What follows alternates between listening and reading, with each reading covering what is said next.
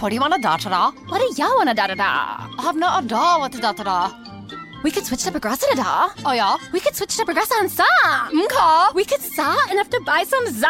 Oh yeah, let's switch to Progressa to da and get some za with the money we saw. Yeah. Now we know we're gonna da da da. These days, nothing is normal and everything is weird. But you could still save big when you switch to Progressive. It might just be the most normal thing you da to da. Quote to da at Progressa.com. Progressive Casualty Insurance Company and affiliates. HT Smartcast. You are listening to a Mint production brought to you by HT Smartcast.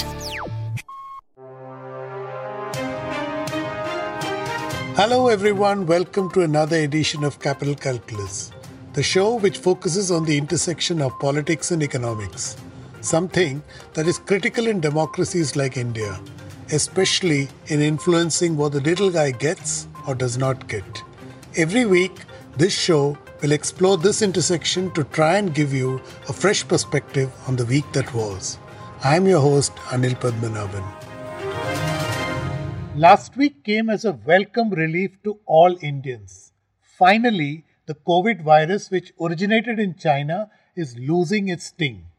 The weekly average of daily new cases dropped to little over 70,000. It was over 92,000 cases just a month ago. Even better, the buzz is that the vaccine is just months away. But hold the celebrations, especially in India. Do heed the warning in the Lancet, the much respected weekly peer review medical journal. It makes a daring claim. Countries like India are getting distracted by COVID 19, ignoring the existing threat of a non communicable diseases or NCDs epidemic. Their interaction is what makes the current threat so dangerous. It is, as the journal says, a syndemic and not a pandemic. So, tackling COVID 19 is therefore a necessary condition but not sufficient. For that, India has to win the war against NCDs. A tall ask. Don't get me wrong, I am not trying to undermine the country's achievements, especially in fighting the pandemic with limited resources. Instead, it is to make a case for a more durable antidote, making India's health fabric truly virus resistant. Exactly why I spoke to Professor K. Srinath Reddy. He is the president of the Public Health Foundation of India, one of the foremost voices on public health, and hence my go to person. I began by asking him his thoughts on the Lancet warning. That is absolutely true.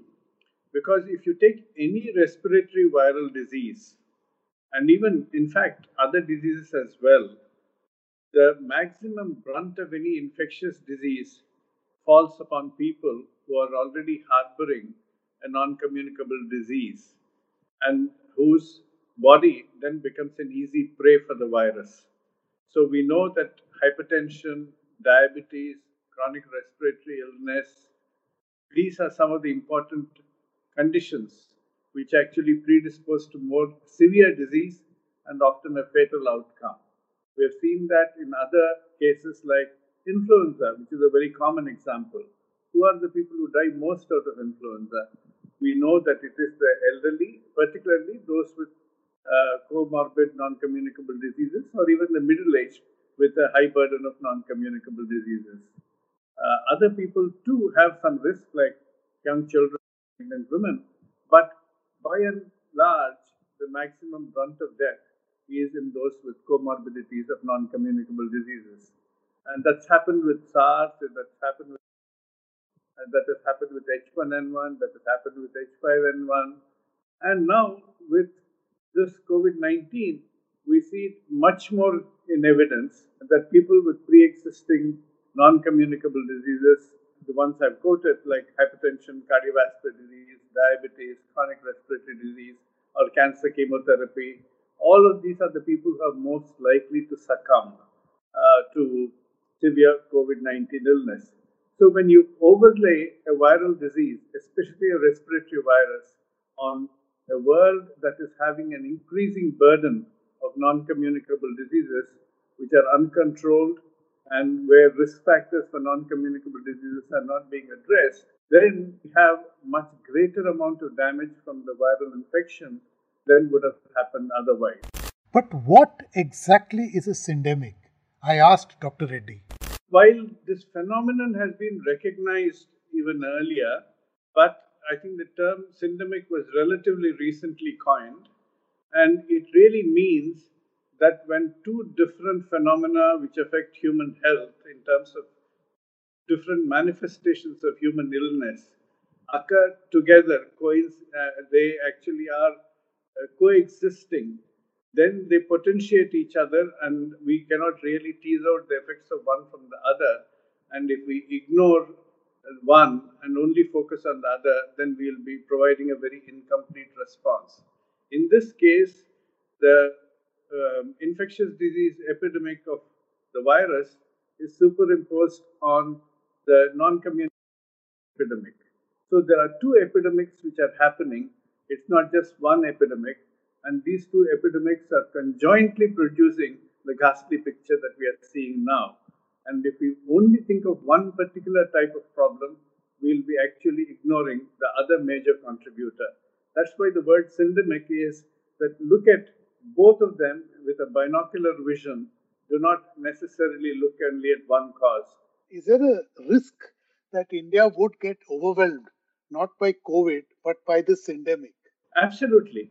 Because if you're seeing what's happening everywhere in the world, we recognize that COVID is claiming its maximum number of victims in those with non communicable diseases. And in India, we find that these NCDs actually start much earlier in life and exert a great deal of morbidity, disability, and even death much earlier than in the West. Uh, we know that people in India get heart attacks about 15 years earlier than in Western populations. We know that diabetes is manifest even in the 20s, and now we are seeing adult onset diabetes, as it's called, happen even in the teenage years. And uh, we are seeing high loads of hypertension. Let me just give you a few numbers to uh, substantiate what I'm saying. Uh, if you look at uh, a survey that was conducted in Delhi for prevalence of diabetes in adults aged 20 years and above, the prevalence of diabetes in Delhi was 25.2%. The pre diabetes conditions were 47.6%.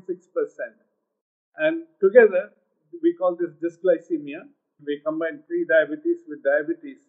It is a whopping 73%. And when we are talking about this, we, must recognize that even pre diabetes also causes inflammation in the blood vessels. Diabetes causes inflammation in the blood vessels. High blood pressure causes inflammation in the blood vessels. The blood vessels are getting damaged steadily. And over and above that, you superimpose the virus, which also causes inflammation and damages the blood vessels and other tissues. So you have a combination of both the factors, which is the classical syndemic here, manifesting an aggravated pathology because of two dual, two contributory causes. And the same thing if you look at, for example, compare with Italy, where uh, again we have had seen a substantial amount of uh, COVID damage.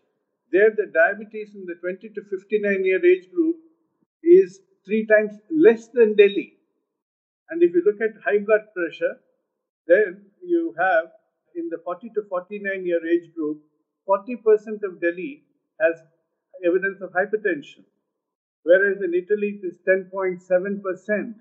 So we are actually in a tremendous risk. We are in the danger zone. Uh, I'm not saying that it's throughout India, but most cities are in that danger zone. And even in uh, smaller towns and villages, we are seeing rising rates of hypertension and diabetes and uh, chronic respiratory disease. So we can ignore these only at our peril because non communicable diseases, if neglected, if not prevented, if not given early attention, then they will actually create not only disease and death because of their own contributions, but they will create the conditions for any virus or any infection to lay easy claim to your body. Clearly, public policy needs a massive reset. More importantly, the messaging that the cure goes beyond tackling COVID 19. Easier said than done. Where does India begin? The problem is that uh, the governments are mostly used to uh, dealing with acute episodic care through their health system or reacting to an immediate public health emergency, which usually fades off within 10 to 15 days. Uh, this is one of the rare occasions when they're seeing an infectious disease epidemic challenge them for months together and possibly go on for more than a year uh, before we see the end of it globally. So I think they immediately focus their attention on the problem at hand and very narrowly at that. And then they do not give any attention to the other underlying major problem, uh, which is actually going to be the base for this high disease burden. Uh, we have to tell people that this is something very important, and we have to explain the science also. Like, for example, in the West, they say that obesity is one of the major risk factors for COVID 19, resulting in severe disease and death. Then our policymakers will say, oh, but in India, we are, obesity levels are not that high. If you take the conventional criteria for obesity, that's true, which is body mass index. But we know that even at a lower body mass index in India, because of the high percentage of body fat, especially the high amount of fat in the abdomen, in the belly, which is called abdominal obesity or central obesity, we have much higher levels of risk, even at a low body mass index compared to an American or uh, any other Caucasian. So we have to really interpret the science correctly in the Indian context, take policy decisions which are appropriate.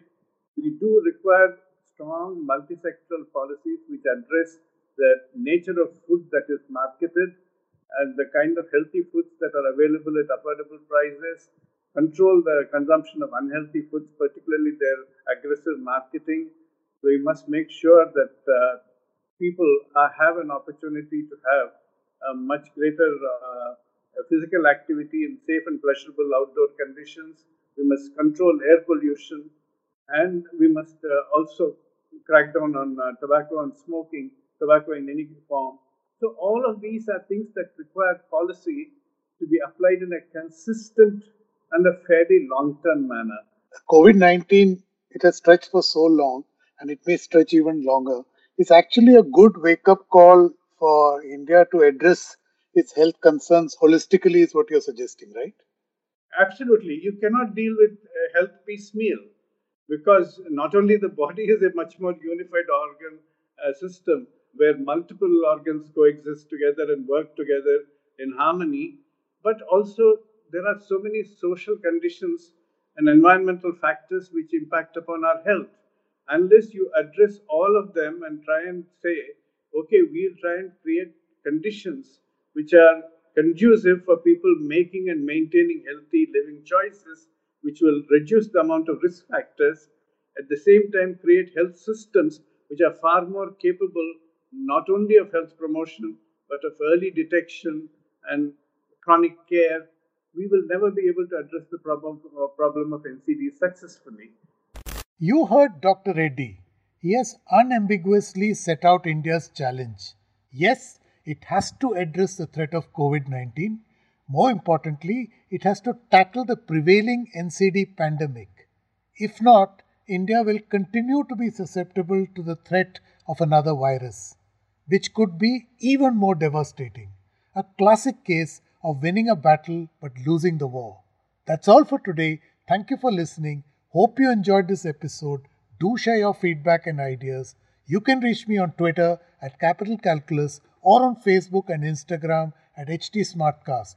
I'll be back next week with a new episode of Capital Calculus. Till then, stay safe. This was a Mint production brought to you by HT Smartcast. HT Smartcast.